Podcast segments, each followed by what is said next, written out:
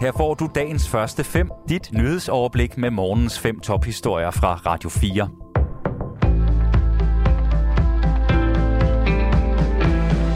Det er torsdag den 4. august. Jeg hedder Anne Philipsen.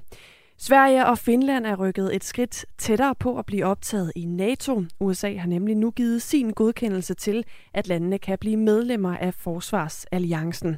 Det ene af kammerne i kongressen, senatet, har stemt om sagen, og 95 af de 100 senatorer stemte for, kun én stemte imod. Samtlige af NATO's 30 medlemslande skrev i sidste måned under på dokumenterne, der lader Finland og Sverige slutte sig til alliancen. Efterfølgende skal hvert enkelt medlemsland så have godkendt det i deres parlament, som det altså nu er sket i USA. Unge mennesker sover for lidt og ligger for ofte med skærmen foran sig, inden de lukker øjnene. Sådan lyder konklusionen i en ny undersøgelse fra Statens Institut for Folkesundhed.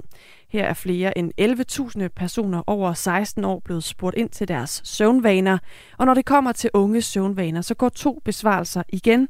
Det fortæller Anne Illemann Christensen, der er forskningschef hos Statens Institut for Folkesundhed og også medforfatter på studiet. Vi kan se, at der er sket en markant stigning i andelen af børn og unge i aldersgruppen 16-24 år, der siger, at de ofte ikke får søvn nok til at sig. Og dem har vi så spurgt, hvad årsagerne er. Og her angiver henholdsvis 70 og 80 procent blandt de unge mænd og kvinder, at det er på grund af underholdning fra mobiltelefoner, tablets, computer, spilkonsoller og tv, altså sådan skærmprodukter, der er årsag til, at de ikke får søvn nok. Og det er et alvorligt problem, der også kan få konsekvenser, siger Anne Illemann Christensen fordi vi ved, at mangel på søvn har en række negative konsekvenser for helbred og trivsel. Altså vi kan jo for eksempel se, at hvis man ikke får søvn nok, så bliver hjernen ikke restitueret optimalt, og så påvirker det humøret og koncentrationsevnen. Og man ved også på længere sigt, at søvnmangel kan føre til sygdomme som, som type 2-diabetes og hjertekarsygdomme.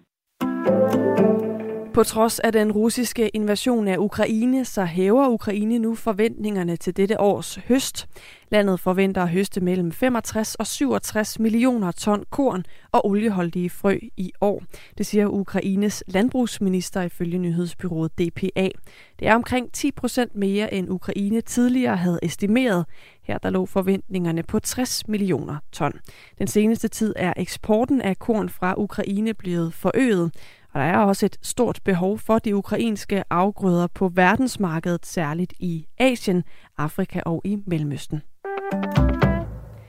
FN's generalsekretær kommer nu med en skarp kritik af olie- og gasselskabernes overskud. Antonio Guterres bruger blandt andre ordene grotesk grådighed om de mange penge, som energiselskaberne i de her måneder hiver hjem. Generalsekretæren opfordrer til, at landene lægger skatter på de kæmpe store gevinster, og at man bruger de indkrævede skatter til at hjælpe de fattige og sårbare. Appellen kommer efter første kvartal, hvor de største olieselskaber har haft et overskud tæt på 100 milliarder dollar. Det svarer til 733 milliarder danske kroner. Ordene fra Antonio Guterres faldt i FN efter, at generalsekretæren har offentliggjort en rapport om konsekvenserne af Ruslands krig i Ukraine.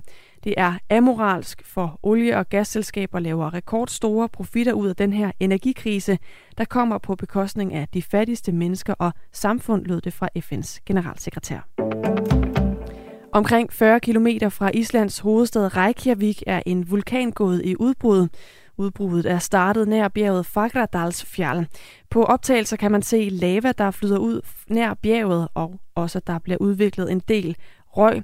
Og den største risiko ved udbruddet er, at gasser fra lavaen vil kunne nærme sig hovedstaden, hvor man dog er forberedt. Det siger vulkanolog Gro Birkefeldt Møller Pedersen til TV2. Den bliver båret med vinden, så det handler lidt om, øh, hvor vindretningerne kommer fra. Men, øh, men øh, der, hvad hedder det, vores luft øh, vil blive monitoreret, så vi får besked, hvis øh, gasmængderne bliver for høje, så skal vi forholde os indendør. Udbruddet bliver set som relativt lille, og på grund af en placering, så er det en lav trussel mod de beboede områder og også den kritiske infrastruktur, oplyser den islandske regering. Vulkanen udgør heller ikke en trussel mod flytrafik eller i det hele taget infrastruktur. Dagens første fem er tilbage igen i morgen tidlig. Hvis du har brug for en nyhedsopdatering inden da, kan du altid fange os i radioen, på nettet og i vores app. Vi høres ved til dagens første fem fra Radio 4.